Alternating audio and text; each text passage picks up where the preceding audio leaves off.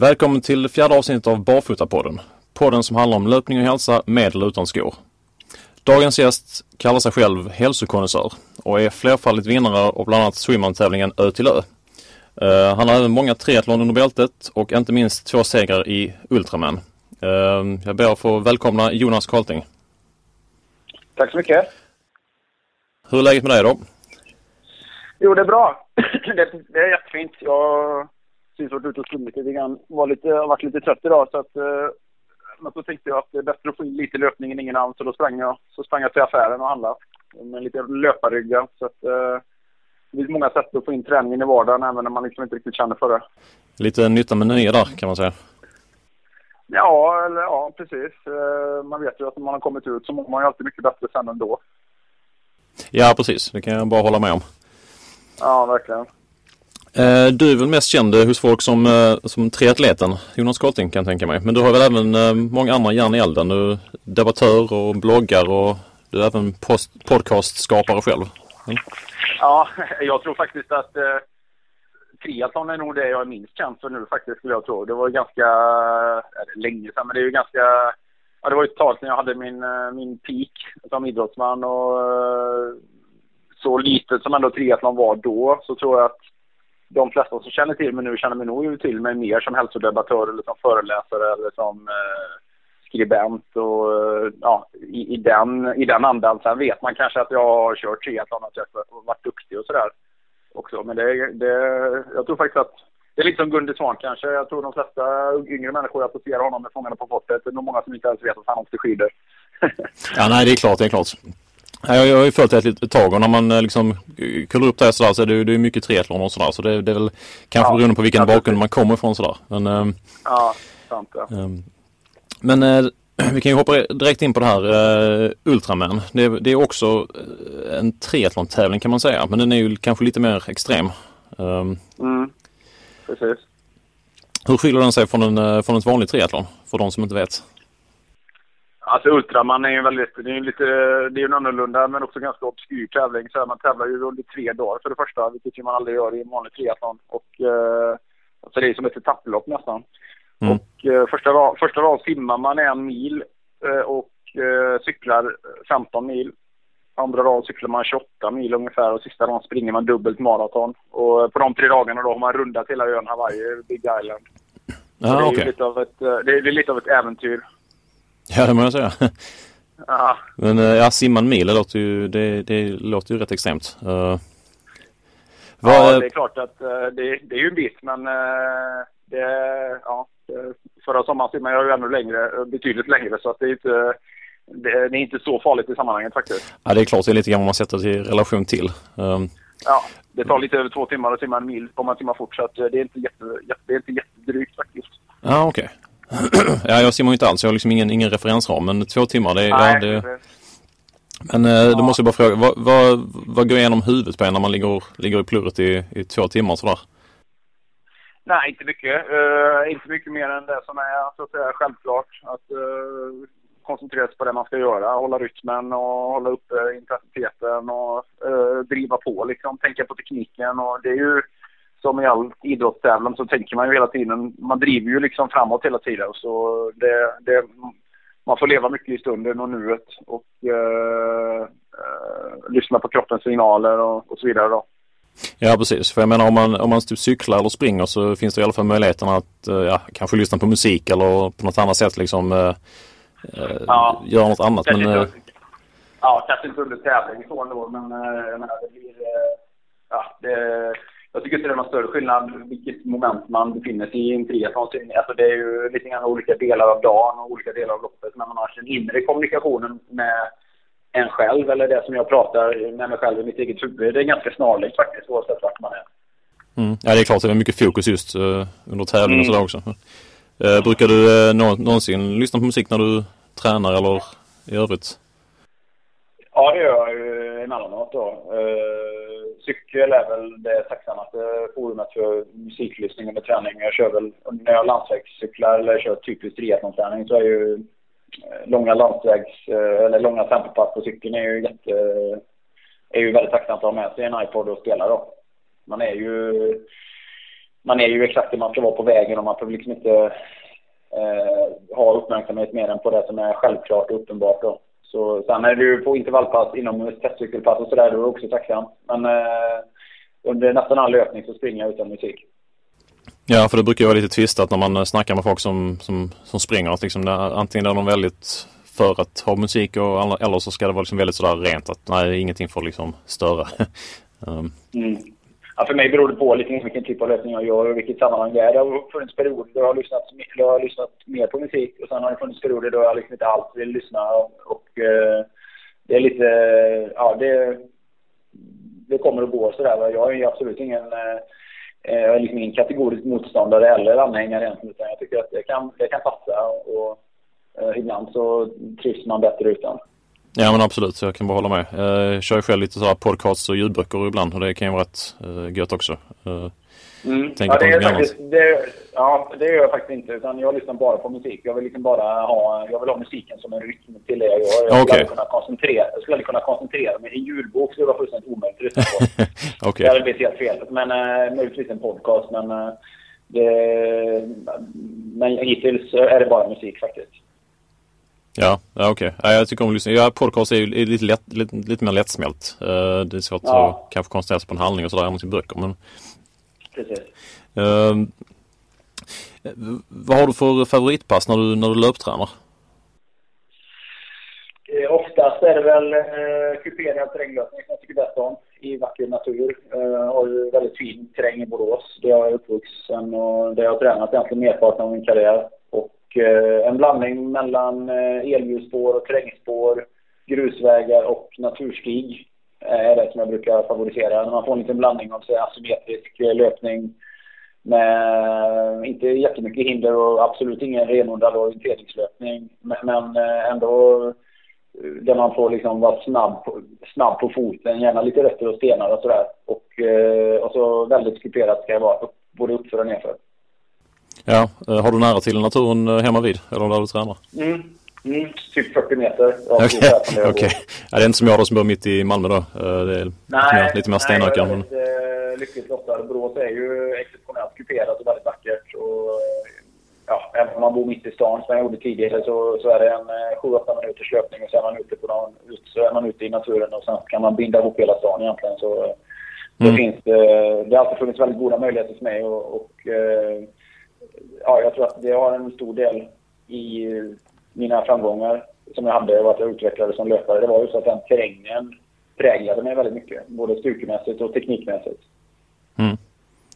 Uh, har du någon speciell uh, ska man säga, um, träningsupplägg när det gäller, alltså kör du mycket intervaller eller kör du mycket långpass eller kanske har en gyllene medelväg? Nu, ja, nu springer jag inte alls så mycket som jag gjorde tidigare. Men eh, jag hade väl en jättebra mix tidigare. Men den absolut övervägande delen är ju distanslöpning helt enkelt. Eller fartläggsdistans. Ja. Uh, tycker ju det finns en väldigt, över, en väldigt övertro på, på intervallträning och sådär. Uh, och när man liksom inte har basen och grunden. Folk vill liksom hoppa över allt.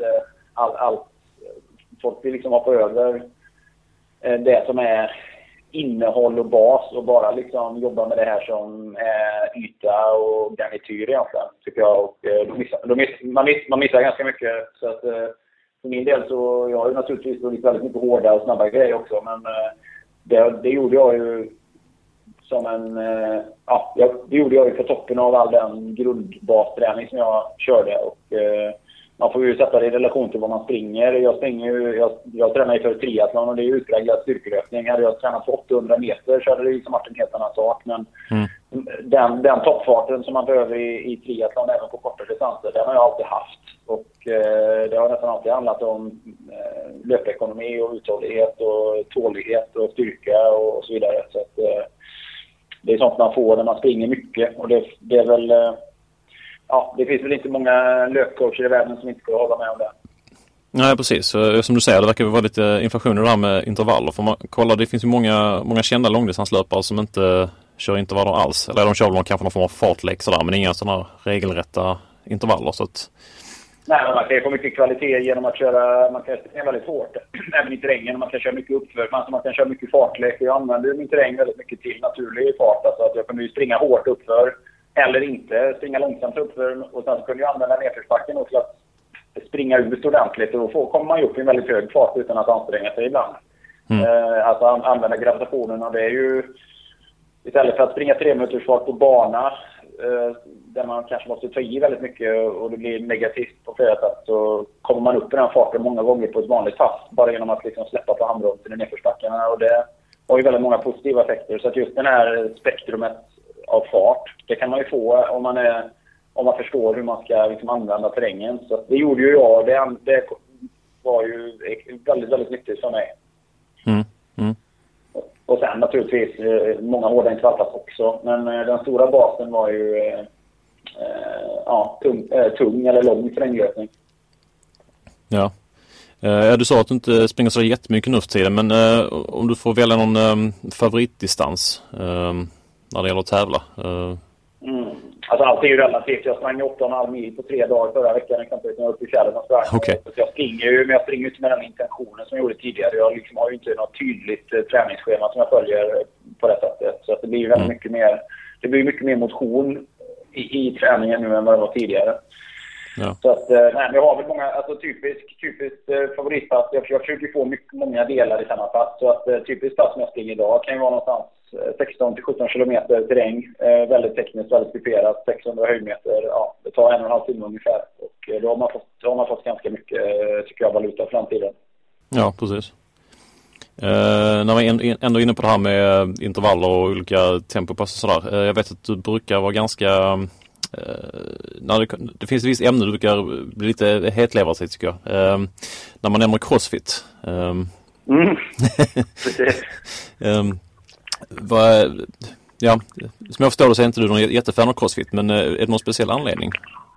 Alltså jag blir lite kategoriskt negativ till crossfit. Alltså vad är crossfit egentligen? Det är ju det som är, det är liksom hela, hela konceptet crossfit är ju otydligt. Liksom, folk ute och springer eller simmar och så, och så kallar man det att man har kört crossfit. Eh, eller så påstår crossfittare att det är det man i själva verket själv har tränat då. Eh, om du förstår vad jag menar. Ja visst, absolut. Eh, alltså, alltså allt, allt som människor tidigare har gjort i någon form liksom faller under beteckningen crossfit eller kan liksom läggas under den benämningen och då blir det ju fullständigt oantastligt. Det går liksom inte att kritisera en företeelse som inkluderar precis allting.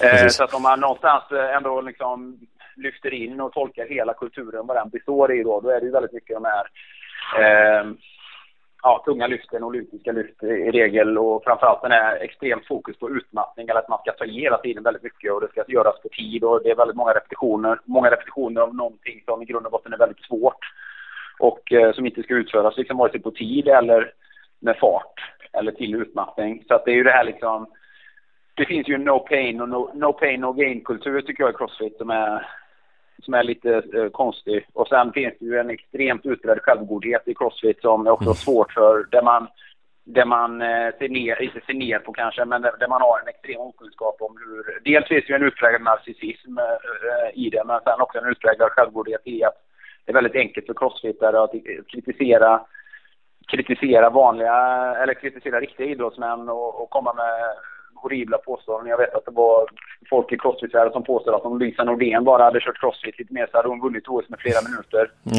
Eller inte ja. varit skadad. Du vet sådana idiotiska grejer. Men ja, sanningen är att det finns, det finns en crossfit-tjej som hade hängt med Lisa i en kilometer. Eh, om, om crossfit-tjejen ens fick springa fräsch när Lisa kör en triathlon. Alltså så det blir så här det finns liksom en extrem onyansering inom crossfit-världen. Och nu ser vi också att nu när det har gått ett antal år så är ju det väldigt mycket skador i crossfit och det känns som att den trenden har liksom ja, dött ut eller vad man ska säga. Den har verkligen planat ut i alla fall när det gäller crossfit. Ja, den har ju pigat lite grann, men just crossfit är väl inte det registrerat varumärke också? Men man får inte kalla vad som helst för crossfit jo, absolut, absolut. Ja, men det är ja. mycket bullshit i det här liksom. De pratar om att de utbildar instruktörer och att man är noggrann med att alla kör på sin nivå. Men sanningen är ju att när 40 män samlas i en lokal eh, och, och det är några nybörjare med så är det ju liksom ingen som Ja, ni som är nya, ni kan ju ta en lättare vikt. Ja, eller hur? Alltså, alltså det, blir, det, det säger sig självt att det, det, det, blir otroligt svårt i verkligheten att reglera. Eh, ja. Folk går utbildning, alltså sådana som håller på med tyngdlyftning, jag menar, det är ju en hel karriär och många, många tusen timmar som går åt till att, perfekt, till att hitta en perfekt teknik. I crossfit-världen så kör man utbildningar på tre dagar och sen är man certifierad liksom. Mm. Vad kan man om träning eller lyft då egentligen? Ingenting. Så att, eh, sen, sen, är ju jag, sen är jag ju absolut inte emot att lyfta tungt. Tvärtom. Jag är ju en stor anhängare av styrketräning och, och eh, funktionell styrketräning och hormonell optimering och hela den biten. Så jag är ju, jag är den första att liksom hylla det, men inte i den formen som man gör i crossfit-kulturen. Mm. Ja, vad kör du för typ av uh, styrketräning då som komplement till allt det andra? Uh, jag, det... kör, uh, jag kör ju en hel del ja, vad ska man säga, jag kör väldigt mycket grundövningar. Jag kör till exempel marklyft som jag tycker är väldigt bra för mina baksidor. Ganska tunga marklyft. Väldigt bra mm. för ryggen också. Uh, fast jag kör dem liksom inte riktigt hela vägen. Jag hämtar inte stången ifrån golvet hela tiden för att utsätta min rygg för, för, för höga påfrestningar. Jag kör typ, typiskt sett, eller typiskt, först kör jag lite sån olympisk uppvärmning. Jag kör med pinne, massa rörlighetsövningar. Sen så kör jag Sen så kör jag typiskt ett sätt då där jag kör uh, marklyft och uh, lite hantel eller lite framsida eller balans på boll med hantlar. Typiskt av framsidan av kroppen. Och sen så kör jag, ett, kör jag det ganska många varv. Eh, och sen så kör jag, fortsätter jag med marklyft och så gör jag chins och dips kopplat till det. Och sen kör jag utfallsgång med kettlebells och eh, TRX-band och eh, eh, romerska ringar. Så kör jag mm. lite grann med vikt, viktplatta och bobassboll och medicinboll. Så jag gör ganska mycket bas, väldigt mycket basövningar, väldigt mycket jobb med kroppen som motstånd. Då. Lyfta kroppen eller häva kroppen eller på något sätt. Ja, precis. Så man ser inte dig sitta någon, eh, någon, någon maskin och dragandes liksom? Nej, det är en crossfit-person sett faktiskt hade de ju sett. Men fast du tränar ju crossfit. Ja. nej, det gör jag inte. Jag har inga inga kompressionsstrumpor på mig när jag kör. Liksom. eller hur? Nej, men skämt åsido. Jag ska inte hacka för mycket på crossfit för det finns många duktiga idrottsmän där. Men eh, man får ändå... Ja, man får, eh, man får vara nyanserad och säga att det finns jättestora fördelar med styrketräning som sådan. Ja, ja precis. Ja, jag tror jag borde blivit bättre på det. Men uh, ja, för mig så är det mest, det, det är mest löpning då. Inte för att jag är på någon hög mm. nivå men uh, det, ja. Men... Nej, men menar, man får hitta sin... Det är olika delar i livet. Jag, menar, jag, har ju kört, jag har ju kört så många tusen timmar konditionsträning i mitt liv och nu är jag 42 och det finns ju ett ofrånkomligt slitage på kroppen efter så många tusen timmar och så många hundra tävlingar. Så att man får hela tiden anpassa sig där man är i livet. Det hade ju inte varit eh, vare sig lämpligt eller möjligt för mig att träna som en 22-åring eller som jag gjorde när jag var 22 då. Eller ja, det är klart, det kanske jag hade gjort, kunnat mm. göra, men det hade inte varit konstigt att göra det i alla fall. Nej, nej, precis. Så man får ju alltid se vad det är för mål man har med det. Mitt mål nu är ju mycket mer att träna för hälsa. Hälsa och långsiktighet än att träna för absolut eh, liksom prestation. Jag tycker ju det är jättekul att träna för prestation emellanåt. Min form är så hög att jag kan specialträna några veckor och köra bra på nästan vad som helst. Eh, ja, i alla fall är 90 procent insatt jämfört med tidigare. Men, men mm. jag är inte beredd att, att lägga alla ägg i en box eller en låda och, och eh, liksom gå på gränsen med saker och ting när det gäller skador och eller potentiella skador och slitage på kroppen. Alltså, det, finns, det finns en tid för eh, konditionsidrott och eh, ja, som triathlon är ju extremt hårt på elitnivå. Sen så finns det en, en mycket längre tid där det handlar om att utveckla och bibehålla hälsa och långsiktighet. Jo men exakt. Uh, uh, om vi kommer till varför jag bjöd in dig till podden var ju för att jag vet ju att du uh, inte allt för sällan brukar springa i minimalistiska skor. Mm, om jag har förstått saken rätt. Eh, jag tror när jag, när jag, själv, när jag själv började så kollade man upp lite grann vad folk, vad det fanns för eh, folk som propagerar för det här då. Och då, då tror jag du fanns med där i, i listan. Eh, mm. Jag har sett bilder på dig med, med Five Fingers och sådär. Ehm, Absolut. Hur kom du in på det spåret? Är det typ, har du alltid varit liksom så här barfota kille eller har du liksom snöat in? nej, det har jag faktiskt inte liksom? varit. Jag, nej, jag har alltid sprungit så mycket barfota jag kan. Det är klart att jag har aldrig sprungit runt barfota på grusvägar och vägar och det vare sig tidigare eller nu. Men jag har alltid mm. sprungit mycket barfota på stränder exempelvis när det har funnits möjlighet. Jag har alltid älskat de här lång, lång, äh, hårda, packade, ganska, äh, vad ska man säga, in, äh, alltså väldigt breda stränderna när man kan springa ordentligt. Det har mm. jag alltid sprungit intervaller så länge jag kan minnas barfota. Ja. Och sen har jag alltid jag har ju alltid uh, gillat uh, tunna skor. Jag har alltid sprungit i tävlingsskor så länge jag kan minnas. Eller jag inte så länge jag kan minnas. Men så, så länge jag så länge jag har varit en duktig löpare, så länge jag blev en duktig löpare, ju bättre jag blev, desto tunnare skor sprang jag i. Mm. Och um, det går lite grann hand i hand. Sen när vibronskorna kom tyckte jag det var fantastiskt. För då kunde man ju dessutom springa på lite elljusspår och sånt där utan att, utan att skada huden i foten.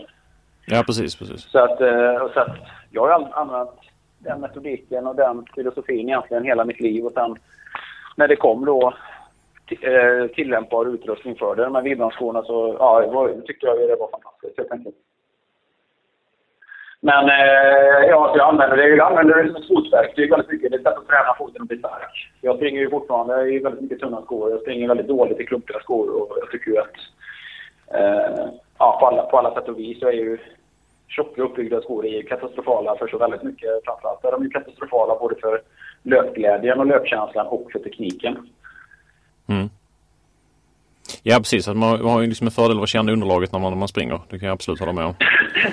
ja, ehm. verkligen. verkligen. Ja, så är det ju definitivt. Sen är det ju väldigt mycket, det är ju hela, hela den här biten med eh, alltså eh, fot eh, eller steghjulet, eh, alltså om man har och roterande vikt, då har man väldigt mycket, har man tungt med vikt långt ut i, i en roterande rörelse. Det är ju samma med, med cykeln. Om man har ett cykelhjul, i däcket väldigt mycket eller om man har, ja, vad det nu än är som roterar så blir ju rörelsen trögare helt enkelt. Och som löpare vill man ju ha den här chansen av snabbhet och fart i foten.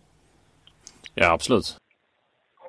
Så det är ju, det är ju, det är, det är ju väldigt härligt att springa barfota eller med tunna skor helt enkelt. Ja, jag kan bara hålla med. Uh, uh, vad jag dock har sett de, de senaste åren är att det här med just barfotatrenden, om man ska säga, har ju gått ner lite grann. Uh, och jag tycker nästan man har sett en, en motvikt där de kommer liksom med de här extremt tjocka skorna istället. Du tänker på Hoka One och sådär? Ja, precis. precis. Jag vet inte om du har märkt av någonting. Jag vet inte om just i just med de långa loppen. De fler, många ultra ser man ju de här skorna dyka upp. Ja. Eh, absolut, men eh, jag får väl säga till, eh, till de skornas försvar, jag har faktiskt inte testat dem, men de är i alla fall neutrala i sin uppbyggnad. Ja, precis. Och det är ju en fördel att de är inte uppbyggda med bara en stor häl, utan de är ju, dels är de ju ganska lätta så jag förstår det, sen är de också väldigt neutrala så de är Eh, Eh, de, man kan fortfarande springa ganska tekniskt i dem som, som jag förstår I alla fall om det inte, om det inte är brötigt underlag. Om det är stenar och rötter och så så känns det som att man skulle vricka fötterna väldigt lätt. Men eh, ja, de, eh, de ja, det är väl bra att de finns också för de som kanske känner att när det gäller leder och ligament och sådär att, att det är den största prioriteten någonstans, att man är väldigt skör. Så, men det är som du säger, det kommer, till alla trender det kommer ju en mottrend förr eller senare. Ja, precis, precis. Men, men, men samtidigt känns det som att det är otroligt många som fortfarande kör, som fortfarande anammar uh, barfotafilosofi eller minimalistisk löpfilosofi. Det tycker jag verkligen. Mm, jag tycker det är bra att i alla fall alltså, det finns alternativ. För det finns ju de som får ont i knä och sånt av att springa med uppbyggda skor. Då kan de ju prova det med ja, ja. Alltså, mer neutrala eller utan skor. Ja.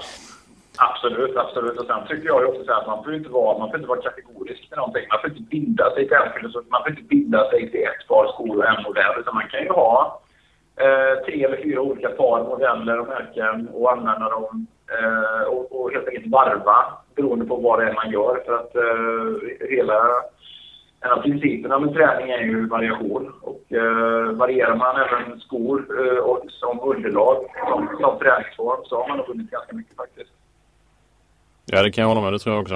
Uh, liksom, man får välja liksom uh, välja skon för, uh, för uppdraget helt enkelt. Ja, exakt. Jag tycker det viktigaste är att man inte har de här tjocka, klubbiga, stela skorna som är högt byggda i hälen. Det är ju som att försöka springa i vandringskängor. Liksom. Det är totalt ja, visst, precis. Och så är de väldigt snälla framme vid tårna och sådär också. Ja, ja, ja exakt. Så länge man... Det tycker jag ju, det finns ju aldrig någon anledning att springa i. Möjligtvis att gå i om man, om man vill göra det. Men, jag, jag skulle vilja påstå att eh, eh, det finns ändå så mycket variation i de andra skorna och de andra modellerna emellan. Alltså det finns så många olika typer av minimalistiska skor som mm. kanske är ändå lite olika, som tillhandahåller en variation för foten. Ja, precis. Jag har hittat sådana här mm. sandaler som jag springer mycket i. Um, där tårna verkligen får lov att röra sig som de ska och sådär. Uh, Mm. Och som är luftiga, framförallt på sommaren och sådär också. Precis, precis. Ja. Så, men det, det, så är det ju verkligen. Det ska ju framförallt kännas bra. Det är ju den, det är ju den viktigaste någonstans. Det är det viktigaste facitet. Det är ju hur det känns. Känns det rätt eller känns det fel? Känns det klumpigt? Men då springer man med fel skor. Ja men precis, jag tror jag, jag, tror jag läste någonting om någon, någon undersökning. De skulle försöka få fram till vilka skor som, um, som passade bäst när folk som skulle börja springa då. Och det var väldigt mm. svårt att um, hitta något. Och den, den gemensamma nämnaren var egentligen att satt skorna skönt på foten så ja, det var väl det nästan det bästa. Ja, precis. Och, ja, man satt, också sitter skönt på foten när man faktiskt springer, inte bara när man går runt. Och, ja, men precis. Ja. Absolut, absolut. Ja, så att, eh, det, finns ju, det finns ju flera olika ganska självklara logiska nycklar till att hitta bra skor som passar den sporten. Ja. Um, Okej, nu har vi varit inne på löpning. Jag tänkte uh, en annan um, ett annat ämne som jag brukar höra dig uh, snacka om det är, uh, det är vilodagar. Uh, eller deras, ja, deras icke-vara egentligen. um, ja. Vad jag har hört så tycker inte du att man ska ta vilodagar alls egentligen? när man tränar? Nej, nej det kan inte. Det kan inte finnas någon, det kan inte finnas någon anledning att ha. Såvida man jobbar som eller eh, månskensbonde eller vad man ska säga. Det finns ju ingen som har de typerna av yrken idag. Det spelar ingen roll. Även någon som tränar hårt så fick man ju se väldigt många timmar utöver själva träningen. Så att eh, såvida man är en utpräglad... Alltså, så, är man elitidrottare så kanske det är absolut att köra hårda träningar. Kanske finns, eh, kanske finns utrymme för vilodagar ibland, men eh, jag får nog säga att eh, vilodagar är fruktansvärt överskattade och framförallt missförstådda. Man blandar ihop vila med inaktivitet och passivitet. Vila gör man på natten eh, genom att sova ordentligt. Det bästa sättet att sova ordentligt är ju att ha balans mellan kropp och själ. Och en människa som sitter inomhus och låter hjärnan jobba och kroppen gå på tomgång kommer aldrig vara i balans. Och därför blir, då blir det svårt att sova och svårt att koppla av. Mm. Uh, så att uh, har man en tillfredsställande nattsömn så, så, så, får man den vilan man ska ha. Plus att vi allihopa sitter ner jättemycket ändå, oavsett vad vi gör. Eh, mm. Uh, oavsett vad för hobby så kommer vi vara väldigt mycket stillasittande då är det ju extremt viktigt och otroligt också konstruktivt att röra på sin kropp varje dag, till och med två gånger per dag. Jag förespråkar två, två träningstillfällen eller två aktivitetstillfällen varje dag. Det är vad jag tycker är lämpligt och optimalt. Okej, okay. men jag tänker mig en eh, alltså, gemene man som inte är kanske så superaktiv men um, som ändå vill röra ja, sig. Att, då, ja, de ska vara ännu, de ska vara ännu, de ska vara ännu noggrannare att göra det. De, eh, ju hårdare man tränar desto mer utrymme har man ju för att liksom vara, ja, att ha det lugnt ibland. Men eh, folk som eh, är så vana vid... Det, normen är stillasittande. De människorna ska verkligen börja röra på sig. Eh, och då pratar jag inte om att man ska byta om och köra crossfit, som sagt, utan, eller, eller, ens, eller ens kanske gå ut och springa. Utan att bara få syresättning genom en väldigt snabb promenad. Jag menar, vi har både morgon, eh, förmiddag, lunch, eh, eftermiddag, kväll, transport till och från jobbet. Vi har helger vi har saker vi kan göra med våra barn eller våra familjer. Det finns otroligt många tillfällen där man kan plocka en 20 minuter eller en halvtimme eller en kvart och göra någonting. Mm. Så ja, det kommer man kanske inte ska, man kanske ska ut och springa liksom. Nej, nej.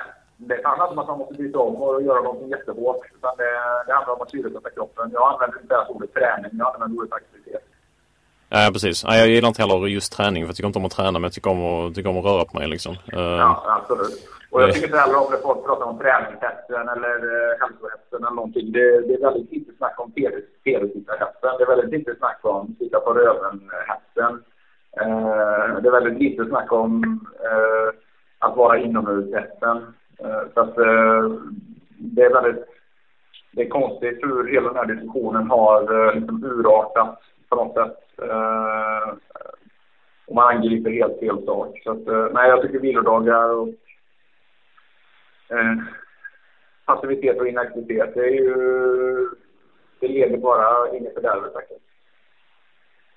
Ja, det, det skulle nog alla vara med på egentligen om man om, om alla vore på samma plan. Jag, jag, tror också det att, att sitta, att bara inte göra någonting en hel dag kan ju inte vara speciellt bra heller utan Men om man typ springer ena dagen ska man kanske cykla andra dagen. Eh, ja absolut, absolut. Och när man har sprungit tillräckligt mycket eller när man, när man väl vänjer sig så är det ju absolut inte vare sig farligt eller dumt att springa varje dag heller. Det handlar bara om att göra det varierat och att göra det ganska kravlöst. Eh, delvis då, att inte, vara, att inte hela tiden vara fixerad vid tider och prestation. Ja, jag tror det var, eh, vad heter han, Rune Larsson. Han sa väl någonting om att eh, träna inte mer än vad du känner att du skulle kunna träna imorgon igen eller något sånt där. Eh, ja, precis. Jag tror att han och jag har sagt, ja exakt, eh, exakt. Det är ja. väldigt bra. Ja, jag håller verkligen med. Jag säger precis samma sak. Ja, eh, sen ett annat ämne som jag tycker kommer upp ibland som brukar debatteras det är ehm, eh, stretching. Eh, brukar du stretcha? Uh, ja, ja, inte traditionell stretching kanske. Jag kör rörlighetsträning. Men det, det är ju dynamisk, dynamiska rörelser som gynnar rörligheten. Men det är inte stretching så tillvida. Du står inte och pumpar upp längs en, uh, alltså, vid en lyktstolpe liksom och tänjer på Nej. Nej. musklerna? Nej, det gör jag inte. Nej, det gör jag inte. Men jag kör rörlighetsträning. Ja. Men det är ju också inbegripet i den vanliga träningen. Sen är ju, sen är ju liksom löpning och simning framför allt. Det är ju väldigt det är ju rörlighetsfrämjande aktivitet för att uh, där, är man ju, där, tar man ut rörelsen i hela sitt omfång. Och uh, ja, så att uh, jag, jag har väl aldrig varit någon, något jättefan av stretching. Däremot så gillar jag rörlighetsträning och jag har kört en hel del yoga och kan absolut tänka mig att göra, göra det ännu mer i framtiden. Ja, just yoga har jag hört blivit ganska populärt bland löpare också. Mm. Med, med, Precis, men man ska också komma ihåg det löpare som yogar, det är ju inte liksom för att löpningen gör oss stela, utan det är för att livet gör oss stela. Och att det är, det är när vi springer som vi märker att vi är stela, om du förstår vad jag menar. En person som ja, är hela tiden är ju aldrig medveten om bristerna i, i, bristerna i funktion som finns. Nej, visst, så springer, man liksom, så, springer man en timme om dygnet och sitter stilla resten så... Ja, ja. ja ja, då är man väldigt mycket mer medveten om vad kroppen, eh, hur kroppen svarar och hur kroppen eh, känns. Så det är ju det vanliga livet som, är, som, som gör oss stela. Sittandet och gåendet på platta, plana ytor och så vidare, det är det som är dåligt för oss. Mm. Eh, vad skulle du räkna som eh, bra återhämtningsmat efter ett, eh, ett pass? Ja, jag jag äter inte så mycket återhämtningsmat generellt och jag käkar ju väldigt mycket samma men eh, som, som idag. Nu har inte jag tränat sådär jättehårt idag faktiskt men eh, häromdagen då, jag käkar typ en stor, en stor grönsallad, mycket spenat, avokado, rödkål, eh, mangold, lite frukt på, mango eller granatäpple eller någonting och så äter jag i regel kött eller fisk där. Det tycker jag är alldeles utmärkt. Så att eh, i olika, i olika variationer. Sen om jag har tränat riktigt hårt, om jag kör förmiddagsträning då utan att ha ätit frukost på morgonen, så kan jag göra en bananpannkaka och det är ju ägg. Det är ju ägg, banan, mandelsmör, lite chiafrön, kanel. Eh, ja, som man stavmixar och sen eh, steker i smör. Och så kanske man har lite blåbär i det eller man har färska jordgubbar på eller någonting. Och det tycker jag är fantastiskt bra. Okej, okay. och hur, hur är förhållandet eh, banan och ägg där då? Eh, jag brukar väl köra en stor banan och sex ägg ungefär. Och sen, stor, okay. och sen, och sen matsked, stor matsked mandelsmör och så lite havssalt också ska det vara till, tycker jag är gott. Och så väldigt mycket kanel och så, ja, vad kan det vara? En halv deciliter chiafrön kanske. Så stavmixar okay. det och så steker det. Jag brukar ju bara vända runt det. Det ser ut som en äggröra när jag gör det. Men man kan faktiskt göra, man kan göra tuggpannkakor på det också. Okej, okay. så kanske lite vispad grädde till det eller något? Ja, precis. På helgen. Det, det har väl hänt. Det har väl hänt att det har varit lite vispad grädde till också. så att, eh, nej, så jag försöker lite... Sen kan man göra en shake med. Man kan göra en shake på frukt och bär och ägg och avokado och så vidare. Men jag försöker lite jag försöker inte skilja, eller jag försöker inte hitta så mycket orsaker. Jag försöker inte hitta så många anledningar till att skräp bara för att det idrottar. Det kan väl, jag kan väl äta mycket skräp, eller äta skräp ibland bara för att det är gott. Jag menar godis och socker är ju, är ju gott. Eh, mm. Och eh, det finns ju, det finns ju ett, ett eh, skäl till att vi tycker om den typen av produkter. Men man, ska, man ska vara försiktig med att fastna i den fällan att man, att man använder sin träning som en ursäkt att äta den typen av sockrad mat eller så. Eller ja, skräp hela tiden då. Så det tror jag inte vare sig häls hälsosamt eller konstruktivt. Ja, det tycker jag man hör ofta. Alltså att folk säger att de tränar för att kunna äta liksom. Uh, och då är det just äta mindre nyttigt. Uh. ja, alltså vi ska ju äta gott. Vi ska ju äta sånt som vi bara tycker är gott. Och det gör jag också. Jag älskar tårta, jag älskar semlor och jag älskar fikabröd och jag äter lite godis också ibland. Men jag, jag försöker att undvika all den här, jag njuter av det när jag gör det, men jag försöker undvika all den här vardagsmaten som inte är så sund. Alltså allt köttbröd och alla flingor och sötad yoghurt och juicer och vitt, eh, ja, pasta, pasta och halvfabrikat och jag äter inte, jag äter inte speciellt mycket vitt ris eller potatis för jag tycker inte det smakar. Utan det är egentligen bara fettkvitton som ska omsättas i kroppen. Eh, det finns betydligt nyttigare och bättre livsmedel i så fall eh, när det gäller vitaminer och mineraler. Eh, färska grönsaker exempelvis är betydligt bättre. Så att jag är inte kategorisk på något sätt där, utan jag, det handlar mycket om vad man har för, vad man gör, vad man gör ofta och mycket. Om man alltid, äter man alltid dålig frukost som är väldigt mycket socker i, eh, utan att reflektera över det, så har man fått i sig mycket socker helt i onödan. Jag byter hellre det mot de tillfällen när jag njuter, när jag njuter istället av det som jag äter. Och då gör jag ju det utan att lura mig själv. Jag vet ju att, att äta två semlor, det är ju inte det nyttigaste jag kan göra, men jag äter det för att det är gott och för att jag unnar mig det, att det är till i livet och njuta av saker. Ja. Ja, det är just det att hitta balansen liksom, att man äh, hittar nyttiga vanor liksom. Äh. Ja, det är och medvetenhet. Att man är medveten om, det man, eh, om de val man gör. Eller om, ja, man är medveten om sin livsstil helt enkelt. Och att man kan nyansera saker och ting och göra ändringar där de behövs. Det tror jag är det viktiga. Ja, jag kommer att tänka på en, en kollega på jobb. Han, I tid och otid så springer han till kylskåpet så hämtar han en stor burk kvarg som han trycker i sig. För han säger att det ska vara mm. sådär jättebra. Har du någon åsikt om det där? Han påstår att det är väldigt proteinrikt och bra. Absolut, men uh, det kanske det är. Men samtidigt är det ju ett otroligt raffinerat livsmedel och, och dessutom väldigt oät, alltså det är ju väldigt osmakligt i, i sig. uh, allting, som är, allting som är fettfattigt på det sättet, allting som är, som är fettreducerat har ju en uh, ganska fadd smak eller en ganska fadd känsla. Så att, i min, I min värld så är kvargätare är otillfredsställda ätare. Det är oftast de som vill gå och skåpäta lite senare efter man har ätit kvargburken. Så vill jag gå och äta en macka eller två eller någonting. Jag, ja, jag tycker det har funnits ett, liksom ett överdrivet proteinfokus, tycker jag. Så att, eh, mm. bland idrottare. Och det är, typ, det är ju typiskt crossfit-kultur, kvarg. Men eh, jag, säger, jag, säger, jag säger ät några extra ägg på bladet istället. Ägg är ju ett komplett oraffinerat livsmedel. Ät lite mer ekologiskt kött. Ät en härlig lammkotlett. Ät mera fisk. Ät de bitarna. Ät mera linser och eh, kanske ärtor till och med. Jag gillar att äta olika typer av hummus, ja, hummusröror och sånt där. tycker jag är alldeles utmärkt. Så jag, eh, jag är väl inget jättefan av färg, inte minst för att jag tycker att det smakar, det är väldigt oaptitligt tycker jag. Ja, det finns, han har ju massa olika smaker på de där. Det finns blåbär och hallon och gud vet allt. Ja, de är ju, de är ju sötade alla de färgerna. Så att där har man ju lagt in väldigt mycket socker. Speciellt den som smakar vanilj. Det är ju rena sockerbomben. Det är ju rena efterrätten egentligen. Så att uh, det lurar ju till folk väldigt mycket. Men det är väl ingen nyhet att livsmedelsindustrin gör vad man kan för att dupera folk. Liksom. Nej, såklart. Så, uh, så att, uh, men det är en typisk, det är typisk okunskap och typisk, typisk trendmat som, som folk stoppar i sig. Jag hade ju hellre om jag ska äta någon form av mjölkprodukt så jag äter mycket hellre fet grekisk yoghurt för det är ju aptitligt på ett helt annat sätt. Och så dunkar jag i lite nötter och frön och kanske någon frukt i det. Det tycker jag är mycket bättre och mycket mer komplett måltid faktiskt. Ja. ja, jag kan tänka mig att de tänker på alla kalorier och allt sånt där extra. Men eh, ja, det är väl ett annat sätt att tänka antar jag. Mm, precis. Ja, då har vi suttit här nästan 40 minuter. Det var mycket bättre än vad jag hoppats på faktiskt. Mm. um, Och jag tyckte det här kändes ganska bra så jag får be att tacka så jättemycket för att du tog dig tid att medverka i podden. Ja, tack så mycket själv. Så det blir det kanske någon uppföljning längre fram om det skulle vara att jag kommer på fler frågor eller någonting. Absolut. Det finns ju alltid mycket att prata om när det gäller löpning och halsa. Absolut. Så eh, Jonas Garting, tack ska du ha för att du medverkade i Barfotapodden avsnitt 4. Ja, tack så mycket. Tack själv.